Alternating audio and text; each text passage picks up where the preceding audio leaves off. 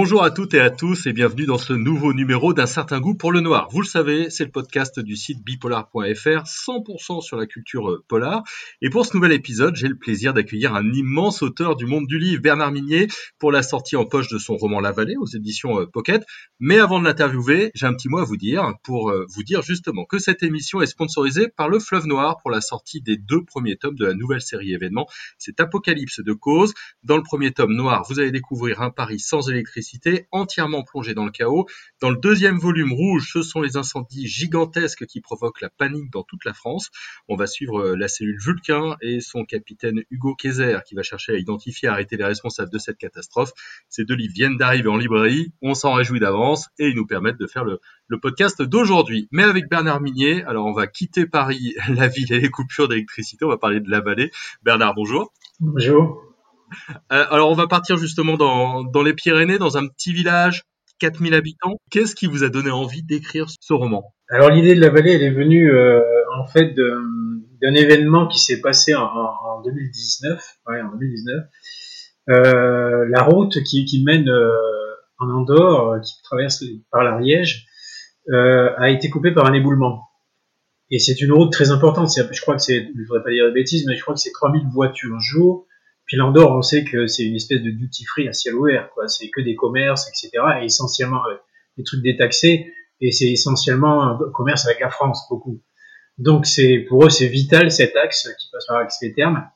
Et néanmoins, cet effondrement, la route a été coupée pendant plus de 15 jours. Euh, 3000 voitures jour pendant 15 jours, donc ça fait un manque à gagner énorme. Et là, je me suis rendu compte. Moi, je pensais que dans ce genre de situation, un jour, deux jours, c'était plié. On a amené des Caterpillar, on a amené des, et voilà, et la route était dégagée, pas du tout, c'est compliqué, il faut sécuriser la montagne, il faut, ça a pris beaucoup de temps. Et je me suis dit, qu'est-ce qui se passerait si au lieu de cette route si importante, on était dans une petite vallée, avec une petite ville enclavée, et, euh, et, et finalement, où, la population se retrouverait coupée du monde, isolée, les gens ne peuvent plus aller travailler parce que, évidemment, ils ne travaillent pas sur place, ils vont travailler euh, à l'extérieur de la vallée, euh, les enfants ne peuvent plus aller à l'école ou au lycée, euh, et je me suis posé cette... En fait, au fond, euh, c'était une population qui était confinée. Sauf qu'évidemment, puisque le, l'enfant est paru l'année dernière, j'ai écrit le bouquin avant qu'on soit confiné. C'est ça qui est quand même extraordinaire.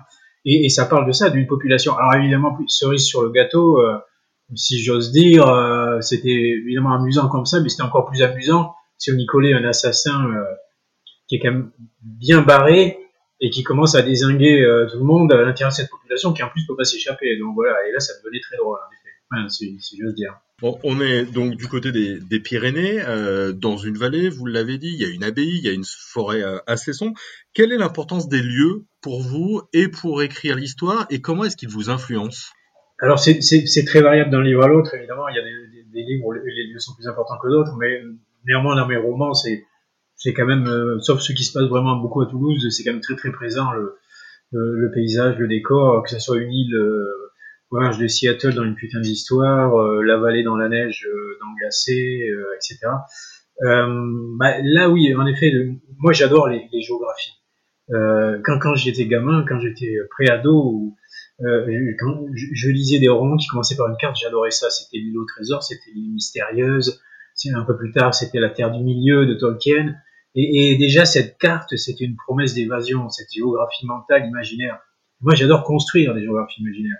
Donc en même temps, dans mes thrillers, j'en profite, j'imagine cette vallée, j'imagine cette petite ville d'Aguevive, avec une abbaye euh, un peu isolée à l'extérieur de la ville, dans une, un vallon voisin, et, et cette, je construis cette géographie, et ça m'inspire énormément, ne serait-ce que dans les déplacements des personnages, dans la façon dont les intrigues vont se passer, les meurtres, où les meurtres vont avoir lieu. Puis, euh, finalement, dans la vallée, il y a beaucoup la forêt, c'est pas la première fois que je le fais, parce que comme, comme, comme je l'ai dit depuis longtemps, euh, ce que j'écris au fond, c'est des contes de fées pour adultes. Alors j'essaie d'être très réaliste dans la procédure policière, j'essaie d'être, je m'appuie sur beaucoup de documentation, je rencontre des policiers, je, je, vois comment ils travaillent, mais en même temps c'est des contes de fées pour adultes. D'ailleurs dans, dans glacé j'avais collé des personnages qui s'appelaient Grimm, qui s'appelaient Perrault, il y en avait un qui s'appelait Chaperon. Voilà, le clin d'œil était clair. Il y avait un château, il y avait un cheval, euh, il y avait, euh, il y avait une espèce de belle au bois dormant qu'on découvrait à la fin. Euh, donc c'est vraiment des, c'est le, le, conte de fées. Euh, je, je, relisais récemment, un conte qui s'appelle Hansel et Gretel. Ces deux gamins qui sont abandonnés dans la forêt par leurs parents qui ne peuvent plus les nourrir, qui finalement espèrent qu'ils vont mourir, quoi, et, et qui se réfugient dans une maison qui est tenue par une sorcière qui est cannibale en plus. C'est pire cannibale Lecter, quoi. C'est un truc épouvantable. Et c'est ce qu'on faisait lire aux gamins. Donc voilà, moi, il y a des choses épouvantables qui se passent dans mes livres, mais euh, mais les contes de fées pour enfants, c'était pas mieux. Et en fait, c'est ça. J'adore raconter l'histoire, j'adore faire peur, mais aussi je fais passer des messages. Bien entendu, je, je conçois pas une, seconde un thriller hors sol qui euh, qui ne parlerait pas de la science et de la technique et de tout ce que ça change aujourd'hui, qui ne parlerait pas des crises qu'on est en train de traverser, qui ne parlerait pas de la société dans laquelle on vit. Pour moi, ça, ça paraîtrait absurde. Mmh, c'est vrai que les contes de fées, c'est le message qu'on faisait passer aussi aux, plus jeunes et ça, ça, représentait une partie de la société. Euh, mais euh, est-ce que c'est aussi intéressant parce qu'il y a des archétypes euh, de personnages, de méchants, on parlait de la sorcière euh, juste avant? Bah, et dans, dans, dans, la vallée, en fait, il y, a y a, y a des archétypes. À partir du moment où j'ai enfermé cette population euh, coincée par cet effondrement de la montagne, c'est un peu comme un laboratoire où je manipule les petits égaux de mes personnages euh, je vois comment ils réagissent à la, face à la situation que je leur propose.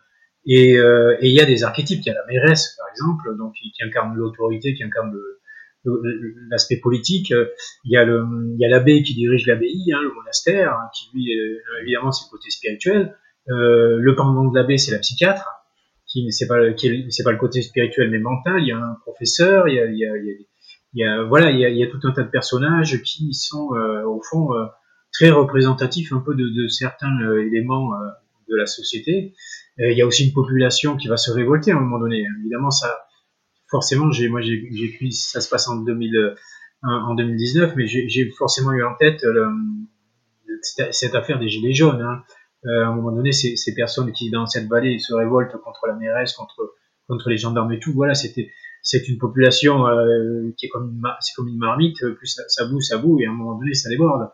Donc euh, oui, il y a des archétypes, mais alors il faut surtout pas s'arrêter là, bien entendu. Moi, je mes personnages, je veux surtout pas qu'ils soient des simples faire-valoir de l'intrigue ou, des silhouettes ou des. Non, au contraire, ce qui m'intéresse, c'est la complexité.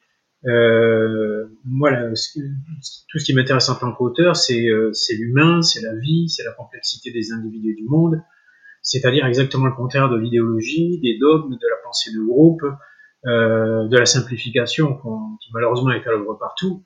Donc j'essaie de bâtir des personnages complexes. Ils sont, ils représentent chacun une fonction ou quelque chose, mais en même temps ils sont humains. Ils ont euh, des facettes différentes. Ils ont des, ils ont des, des, traumas. Ils ont des, vies privées. Euh, voilà, j'essaie de. Je pense que mes personnages sont vivants et évidemment c'est un base dont, les lecteurs me parlent tout le temps. Je pense que si aussi ils, sont aussi attachés à ce personnage, c'est parce que il a ce côté-là, quoi. Il est complexe, il est humain, il comme nous tous au fond. On, va y venir à votre personnage principal, mais avant, sur la construction des personnages, vous disiez que vous, vous documentiez beaucoup auprès, euh, notamment de la police, sur le, mhm. les enquêtes. Est-ce qu'il y a aussi, comment vous les construisez vos personnages? Est-ce que vous documentez sur la psychologie, par exemple, ou, euh, bien sur sûr. certaines personnes? Ah oui, mais bien sûr. Par, exemple, la euh, Gabrielle Dragoman, qui est la psychiatre, euh, je me suis beaucoup euh, documenté sur la psychiatrie, sur les, les différentes théories, sur, et en particulier elle est pédopsychiatre. Et euh, la psychiatrie des enfants, évidemment, c'est quelque chose de très particulier. Donc, qu'est-ce que j'ai fait? Eh ben, J'ai pris des cours de pédopsychiatrie, c'est-à-dire que j'ai suivi la formation. Alors, je l'ai pas suivi hein, avec un professeur. Hein, j'ai acheté des manuels de formation pour les étudiants hein, en pédopsychiatrie. J'ai suivi des formations en ligne comme ça et j'ai appris euh, euh, les réflexes d'un vrai pédopsychiatre alors, euh, depuis, j'ai tout oublié. C'est ça le, le, drame, c'est qu'à chaque fois, pour chaque, livre, j'apprends des choses et puis après, je les oublie. C'est un peu dommage. Si je retenais tout ce que j'ai appris, j'aurais une science euh, formidable et inépuisable, mais c'est pas le cas. Et oui, oui, je me suis documenté pour ce personnage, euh, donc pour faire en sorte que la façon dont elle, elle aborde, approche les enfants, dont elle les, les écoute, etc., ça soit. C'est pareil pour les gendarmes, c'est pareil pour les policiers, c'est pareil pour la mairesse, etc. C'est voilà. Après, je peux faire des erreurs, mais euh, j'essaie. Euh, moi, je tiens ce socle de réalisme. Hein. Je, je, pense toujours à, George Steiner qui, nous a quitté l'an dernier, qui disait que qu'il récusait toute idée de fiction, qui ne qui refuserait le contextuel, l'histoire, euh, voilà. Comme j'ai dit, moi, le, le thriller hors sol, euh, ça m'intéresse pas. Moi, je veux parler de la société dans laquelle on vit, je veux parler aussi. Et donc, euh, à partir de là, il faut savoir de, de quoi on parle. Et pour Martin Servaz. Alors c'est le, votre héros récurrent. Comment est-ce que vous vous le voyez en tant qu'auteur? C'est vous qui l'avez imaginé, mais parfois certains auteurs disent les personnages sont presque comme des amis au fil du temps et, mm. je les vois évoluer. Comment vous le voyez lui? Alors un ami, je sais pas si je dirais ça, mais euh, mais c'est vrai que je l'ai vu évoluer et m'échapper surtout parce que je vois que les, les, lecteurs m'en parlent tout le temps. Enfin, m'en parler parce qu'il n'y a plus de festivals et de salons, il y en a plus beaucoup hein, depuis un an. Ça va revenir, j'espère, bientôt. Euh, mais euh, quand je faisais encore des salons et des festivals euh, régulièrement, euh, on parlait tout le temps de Servaz. Et les, gens sont euh, énormément attachés à Servaz. Je, viens de faire une, interview pour, et le journaliste qui m'a interviewé m'a dit que son épouse était fan. Et quand il lui demandait mais qu'est-ce qu'il a de si intéressant, si intéressant chez Bernard Minier, elle lui répondait Servaz. Voilà, c'était la réponse. Donc ils sont très attachés à ce personnage et je pense que c'est parce qu'il est. Moi, je l'ai construit couche à couche. Euh, quand, quand j'ai écrit Glacé au départ, j'avais vraiment une très vague idée de ce, que seraient ces personnages. Il s'est construit en même temps que j'écrivais l'histoire. Et puis après, il s'est enrichi au fil des livres. Il a, il a changé aussi. Il faut pas oublier que 12 ans se sont passés entre l'histoire de Glacé, qui se passe l'hiver 2008-2009, je crois, et, et l'histoire de, de la vallée, il faut 11 ans en tout cas. Et euh, donc il a évolué, il a changé. Et surtout, dans, ce qu'il y a de nouveau dans la vallée, c'est qu'il a une campagne, ce qui n'était pas le cas jusqu'à présent. Jusqu'à présent, c'était une espèce de loup solitaire. Euh, euh, là, il a une campagne qui en plus est une personne qui lui apporte beaucoup, qui est solide, qui est équilibrée, qui est pédiatre, euh, on y revient, euh, dans le pôle enfant d'un hôpital toulousain. Et il a aussi charge d'âme, puisqu'il a ce, ce, ce, gamin, Gustave, que Hirdman, son pire ennemi, lui a étrangement confié à partir de nuit. Euh, donc, euh, moi, je, je sais pas si c'est un ami, je, ni un alter ego. C'est vrai qu'il est très présent. Il est même presque encombrant. Je veux dire, il fait partie de ma vie. Moi, je suis avec lui presque tous les jours. Quand j'écris, euh, il est tout le temps là. À la limite, je suis plus en contact avec Servaz qu'avec des, des gens que je connais. C'est assez étrange d'ailleurs, parce que quand on sait que forcément, et, oui, j'ai parfois l'impression que c'est quelqu'un qui existe. Je la prends même plus comme une créature de papier, ce qui était le cas au début. On faisait un podcast sur Arsène Lupin il y a pas longtemps, ah et euh, il y a des biographies très précises euh, d'Arsène Lupin. Euh, c'est pareil, il y, a une, y, a une, bio quelque part dans vos notes pour Servaz? Alors j'ai une bible des personnages, mais elle est assez succincte, et puis mais j'ai ouais j'ai des notes parce que sinon je sais qu'il y a des, des, lecteurs qui viennent de lire le, les premiers par exemple euh, l'an dernier où ils, ont une mémoire beaucoup plus fraîche que moi par rapport à ce qui se passe dans le glacé. Moi, je m'amuse pas à relire mes livres tous les ans. Hein. Il y a d'autres choses, il y a d'autres formidables lectures. J'ai pas besoin de relire mes propres bouquins. Donc, mais euh, l'inconvénient, c'est que je me rappelle pas de tout. Donc, je fais attention, je, je prends des notes, j'essaie de, de temps en temps de. Oui, mais euh, il y a, alors il n'y a pas de bio, mais il y a un journal La Dépêche qui prépare une carte en, en revanche une sorte de carte interactive avec les lieux. Forcément, ils sont dans le Sud-Ouest avec les lieux où ça se passe. Quoi. Ils ont choisi cette option-là. Ce qui est aussi le, la dimension géographique, qui est importante. C'est euh, c'est vrai que c'est un univers, je trouve, de plus en plus cohérent au fur et à mesure des, romans. On a une géographie, on a ce personnage, on a notre personnage autour qui gravite, on a l'impression. Je ne savais pas du tout quand j'ai écrit Glacé que j'allais continuer avec ce personnage-là et, et, dans cette veine-là. Et petit à petit, cet univers, il s'enrichit et je trouve qu'il est de plus en plus euh, euh, cohérent, ouais, qu'il est de plus en plus concret. Et ça, je trouve c'est vraiment intéressant. Dans la vallée, il est, il est en danger, hein, puisque euh, il est en attente de passer en conseil de, de discipline. Mmh. Euh, vous aviez envie de le mettre dans la difficulté, dans, dans la fragilité pour commencer cette enquête? Bah, Il est toujours un peu dans la fragilité. Alors là, il n'est pas du point de vue de la vie privée, ce qui a parfois été le cas. Il est du point de vue effectivement de professionnel. Non, j'ai envie de parler de la difficulté de ce métier, euh, parce que moi j'en connais quelques-uns des, des, policiers, et euh, c'est un métier qui est très très difficile. Euh, il faut savoir, je voudrais pas dire de, de chiffres erronés, mais je crois que c'est 67% des, des sanctions prononcées contre des fonctionnaires le sont contre des policiers, alors qu'ils ne représentent pourtant que 7% des effectifs de l'administration. 67%, 7%. On voit le différentiel énorme. Alors on peut se dire qu'ils font plus de, de, conneries que les autres, mais euh, je pense pas que ça, ça explique euh, toute cette différence.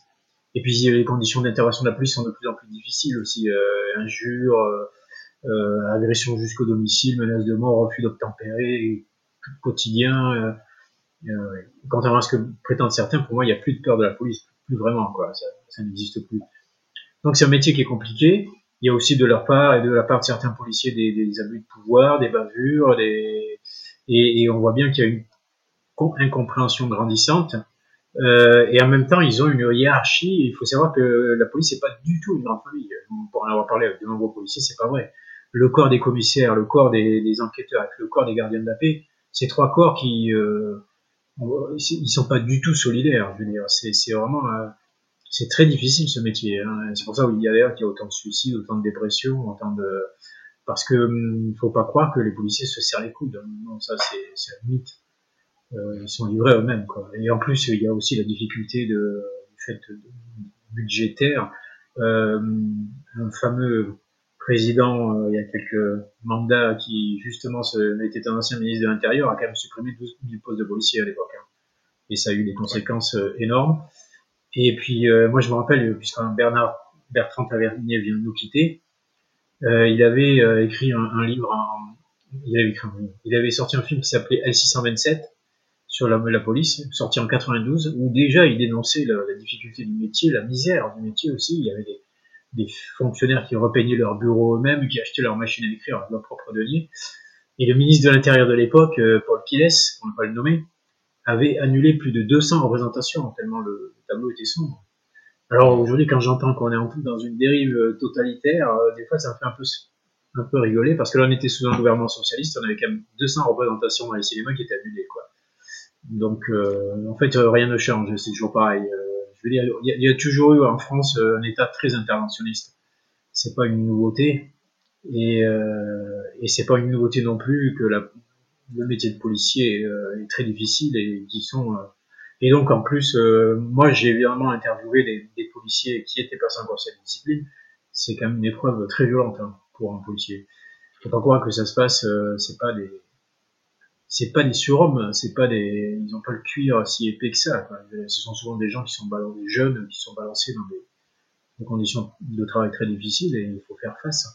Alors après, il y a plein de dérives. ça sera aussi le, sujet de mon roman suivant, La Chasse, hein, qui va apparaître en même temps chez XO, et euh, où on verra que effectivement, euh, posera la question de, de, la violence policière, enfin pas la violence policière, je j'aime pas ce terme, de la violence de certains policiers et, la question est-ce qu'il y a du racisme ou pas dans la police, ça c'est voilà, c'est un métier. Euh, Aujourd'hui, c'est ben, c'est base des policiers, donc j'ai choisi de parler de ce métier-là. Euh, S'il avait été, euh, je sais pas moi, agent d'assurance, ça parlerai des assurances. Donc je pense que ça serait un peu moins intéressant. Vous êtes à l'écoute de toute cette actualité. Euh, vous avez l'impression d'être un peu un, un réceptacle en tant qu'écrivain de toute cette actu, de tout ce qui se passe, pour le mettre ensuite dans vos romans? Oh, pas plus que tout le monde. On est tous euh, bombardés d'informations et souvent contradictoires. En plus, c'est ça la difficulté. On reçoit des informations tout le temps. Euh, moi, ce qui me gêne, c'est que dans, dans, dans, dans, ce que je vois sur les réseaux sociaux, dans ce que je vois euh, sur certaines chaînes d'information, etc., euh, dans ce que je, pas sur les chaînes d'information, même la façon dont elles font l'information, mais plutôt sur les intervenants sur certains plateaux, euh, j'ai l'impression que le, le, réel disparaît de plus en plus derrière euh, derrière le fantasme, derrière le fake, derrière la simplification, l'outrance, derrière. Et, le, le, rôle du romancier, comme je l'ai souvent dit, c'est de montrer que le, monde est complexe, que les individus sont complexes. Euh, moi, ce qui m'intéresse, c'est la complexité du monde et des individus. C'est pas le et, un roman, il est là pour ça. C'est la vérité du roman et pas seulement du roman policier. C'est la vérité du roman depuis le premier roman moderne, c'est-à-dire Don Quichotte. Quand Don Quichotte sort de sa tour, où il croit tout savoir grâce à ses livres. Aujourd'hui, ça serait grâce aux réseaux sociaux, par exemple. Si Don Quichotte aujourd'hui, voilà, il serait sur Facebook ou sur euh, Instagram ou sur Twitter, j'en sais rien. Et il sort de sa tour et il se confronte en fait au moulin à vendre du réel. Il s'aperçoit que en fait, il pensait tout savoir, et en fait, il sait rien. Euh, il s'aperçoit qu'il y a mille vérités contradictoires. Et c'est ça qui est, qui est intéressant et c'est ça qu'on fait nous les romanciers. On est un peu très prétentieusement, je dirais comme Socrate, on va on va gratter un peu pour voir ce qu'il y a derrière les certitudes de chacun et derrière les affirmations de, chacun, ce que ça cache, tout ça, euh, ce qu'il y a dans la boutique. Hein. Euh, on le sait depuis Tartuffe, là où il y a un donneur de leçons, il y a souvent un menteur ou un imposteur. Donc il faut se méfier des donneurs de leçons, et aujourd'hui les donneurs de leçons, ils sont quand même légions sur les plateaux télé, sur les réseaux sociaux. Le polar vous semble un, bon genre pour parler de la société actuelle, même s'il y a des morts, des, choses euh, noires et, sombres euh, tout de même.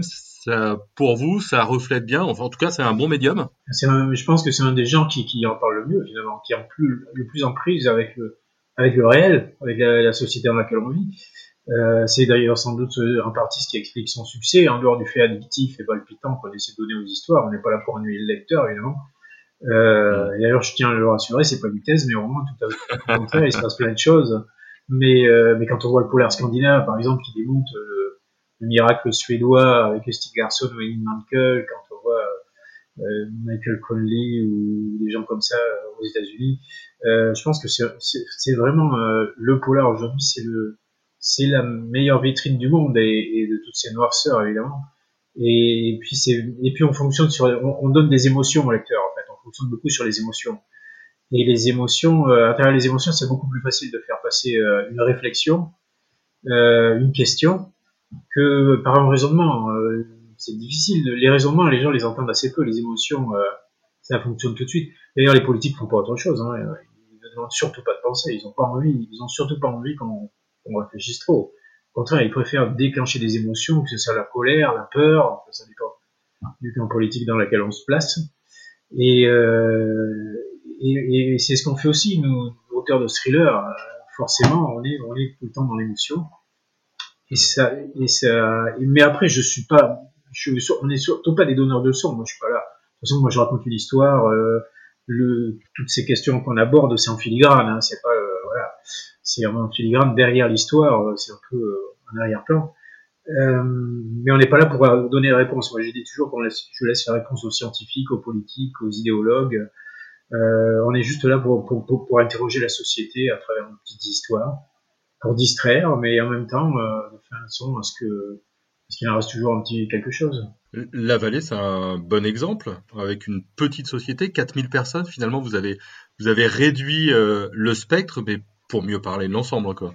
C'est ça, c'est un microcosme. C'est la définition même du microcosme. C'est ce qu'Elisabeth George appelait un creuset, c'est-à-dire euh, on enferme des personnages, puis on met le couvercle, et ça rend tout, euh, toutes les tensions sont exacerbées, toutes les relations sont exacerbées.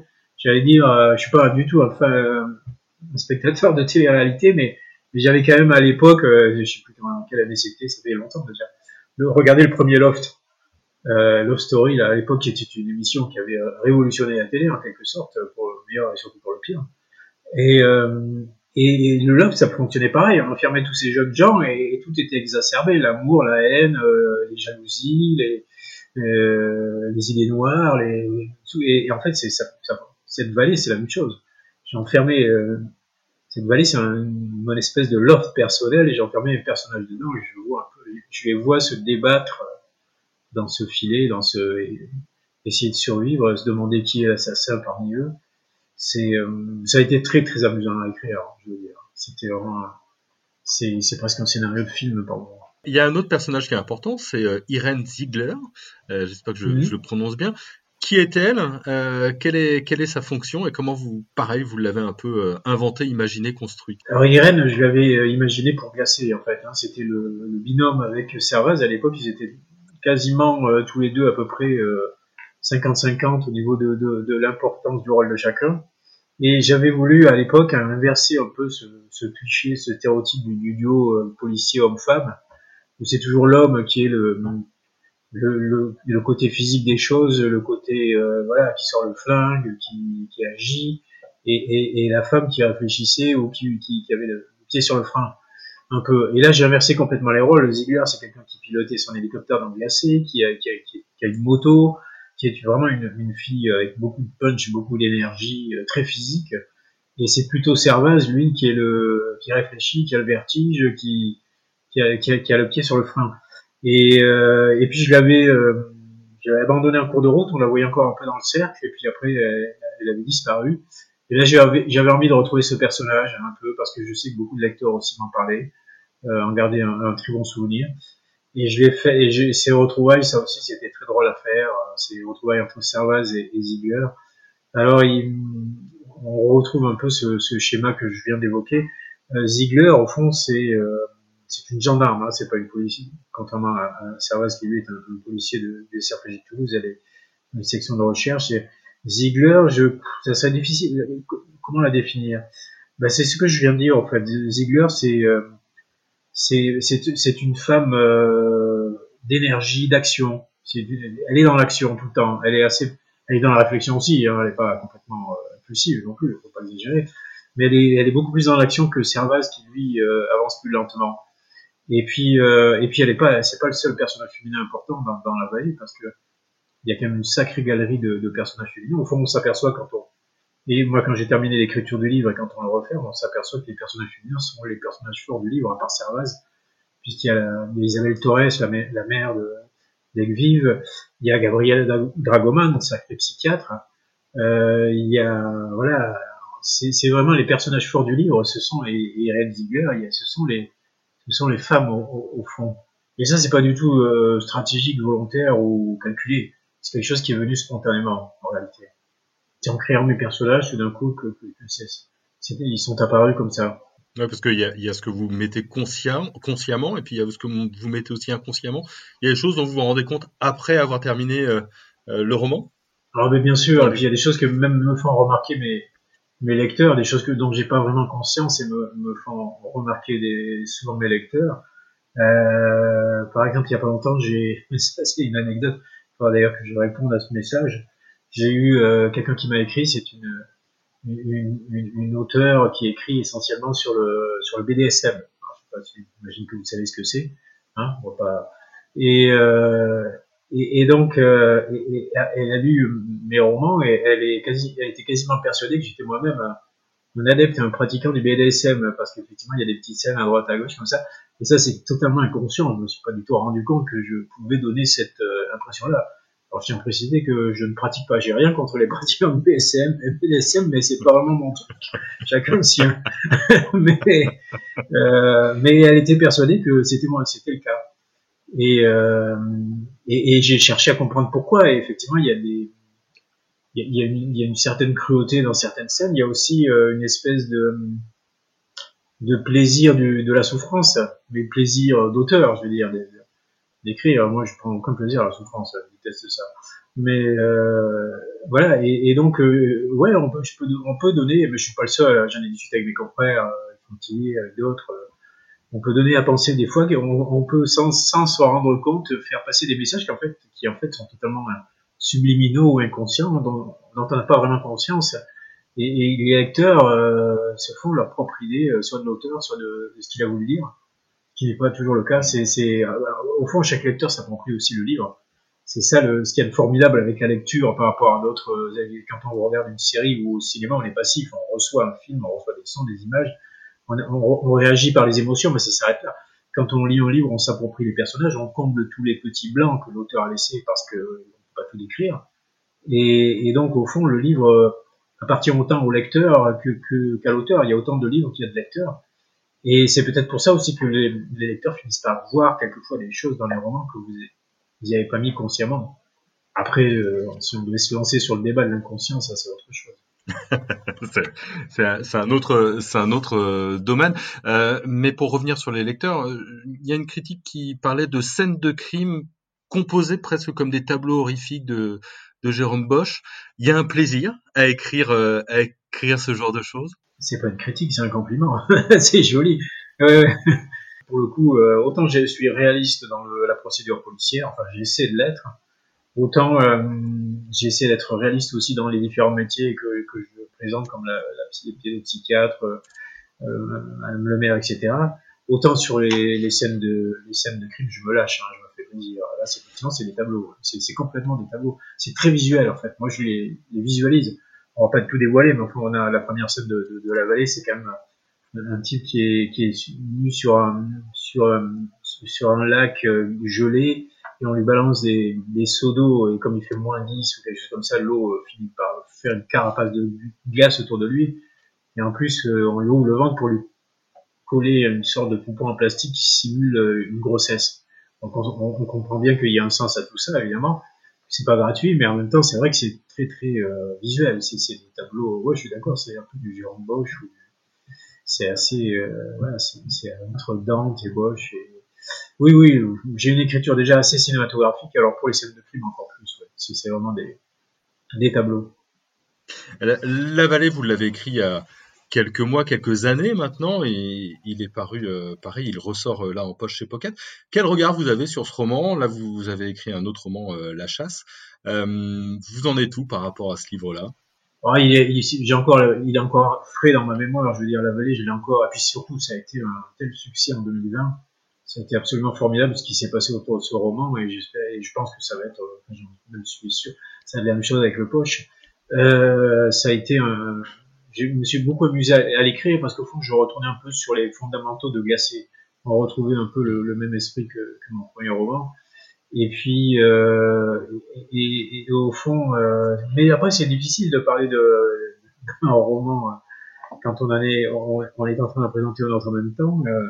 C'est là, là c'est un peu plus simple que d'habitude parce que d'habitude, comme je suis comme traduit un peu partout dans le monde et lu dans le monde, je voyage beaucoup pour les traductions. Je vais, j'ai voyagé énormément avant qu'on ferme tout je crois que je faisais à peu près 30 vols par an, c'est pas très écologique, je sais, mais j'allais à beaucoup d'endroits raconter beaucoup de lecteurs sur à peu près tous les continents.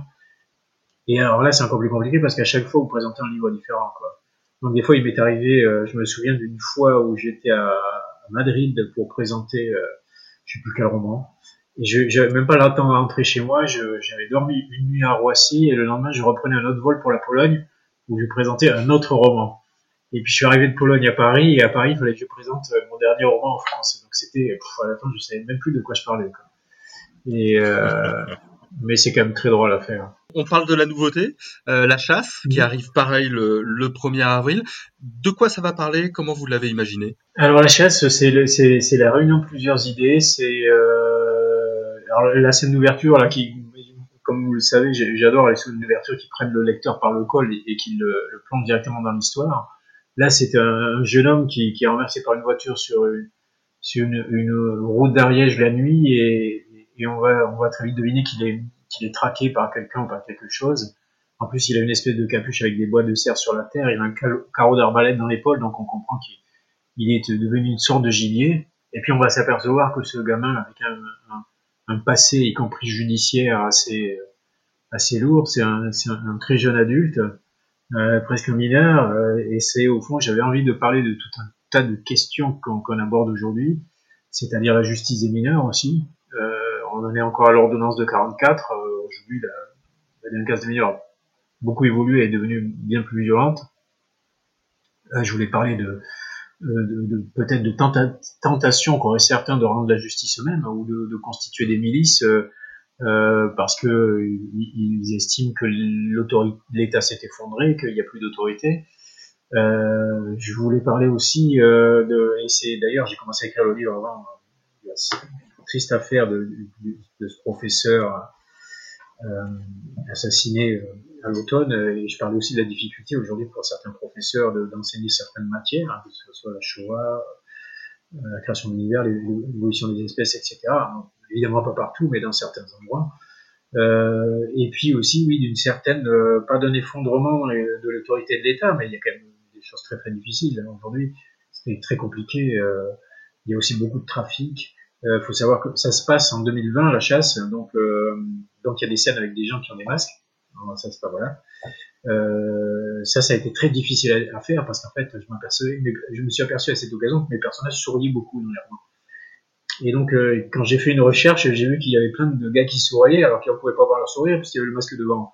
On pouvait pas plus de rictus, plus de mots, plus de sourire. C'est pas toujours facile. Hein. Et, euh, et donc, euh, il y, a, cette... ça se passe pendant... En fait, juste avant et pendant le deuxième confinement, à l'automne. Et il y a ça aussi, les restos sont fermés. Dans, le roman, il y a, un, restaurateur qui s'appelle Samy, qui, qui a un qui est désespéré par tout ça. Il y a, euh, voilà, c'est, vraiment un roman qui, parle de, notre société en 2020, qui a été écrit euh, quasiment pendant deux confinements. Et, euh, je pense que c'est, euh, après c'est toujours une histoire, euh, voilà, c'est, c'est comme les dominos, hein, les scènes s'enchaînent, on a toujours envie de tourner les pages, de découvrir ce qui va se passer dans le chapitre suivant, mais c'est quand même, je pense, un, un roman très très actuel c'est vraiment, je pense, un roman qui est, qui est d'une actualité assez brûlante. Donc là, il, va sortir, mais et ce sera ma dernière question. Euh, est-ce que vous préparez un autre roman? Est-ce qu'il y a déjà des idées pour euh, pour une autre aventure? Ah ben moi, de toute façon, je déteste les vacances, donc la réponse est oui. je suis déjà en train de. Ah, moi, je, je sais que ça paraît exagéré et que certains vont penser que que c'est du storytelling, mais pas du tout. Moi, le lendemain, euh, parce qu'après, il y a eu toutes les corrections que j'ai fait avec euh, Sarah Hirsch, qui est une formidable éditrice chez ISO. Et j'adore ça parce qu'on a des débats infinis sur une virgule, sur un mot, etc. Alors, des fois, quand je veux la première fois quelque chose, je vais chercher un exemple chez Flaubert ou chez, chez Balzac ou chez, je lui dis, tu vois, Flaubert l'a fait, pourquoi pas moi. Euh, et, euh, mais, euh, mais une fois que tout ça c'est fini, ben, dès le lendemain, j'étais en état de manque. J'avais envie de, je me dis, oh zut, je m'ennuie, j'ai envie de faire quelque chose. donc, hop, je suis reparti aussi sec à chercher des idées pour une histoire mais l'histoire, moi, je, je, je peux pas me passer d'écrire. C'est quelque chose que, qui est compulsif, qui est instinctif et, et, et une journée sans écriture, c'est une journée de perdu. Et, et est-ce que vous nous direz le thème? Ah non, là, il est trop tôt. J'ai pas encore vendu l'idée à mon éditeur, alors c'est quoi qui me fait confiance En général, il, y va, les yeux fermés. Mais bon, on sait jamais, je peux changer d'avis en cours de route. Eh ben, merci beaucoup pour euh, cette interview. Merci à vous. on rappelle que La Vallée sort chez Pocket donc le 1er avril, en même temps euh, que La Chasse chez XO. On rappellera aussi que cet épisode d'un certain goût pour le noir était sponsorisé par le Fleuve Noir pour la série euh, Apocalypse de cause qui sort euh, également euh, début avril. Merci à tout le monde de nous avoir écoutés et évidemment commentez, partagez, likez, enfin faites parler de, de ce podcast sur Bipolar. Merci à tous et bonne journée.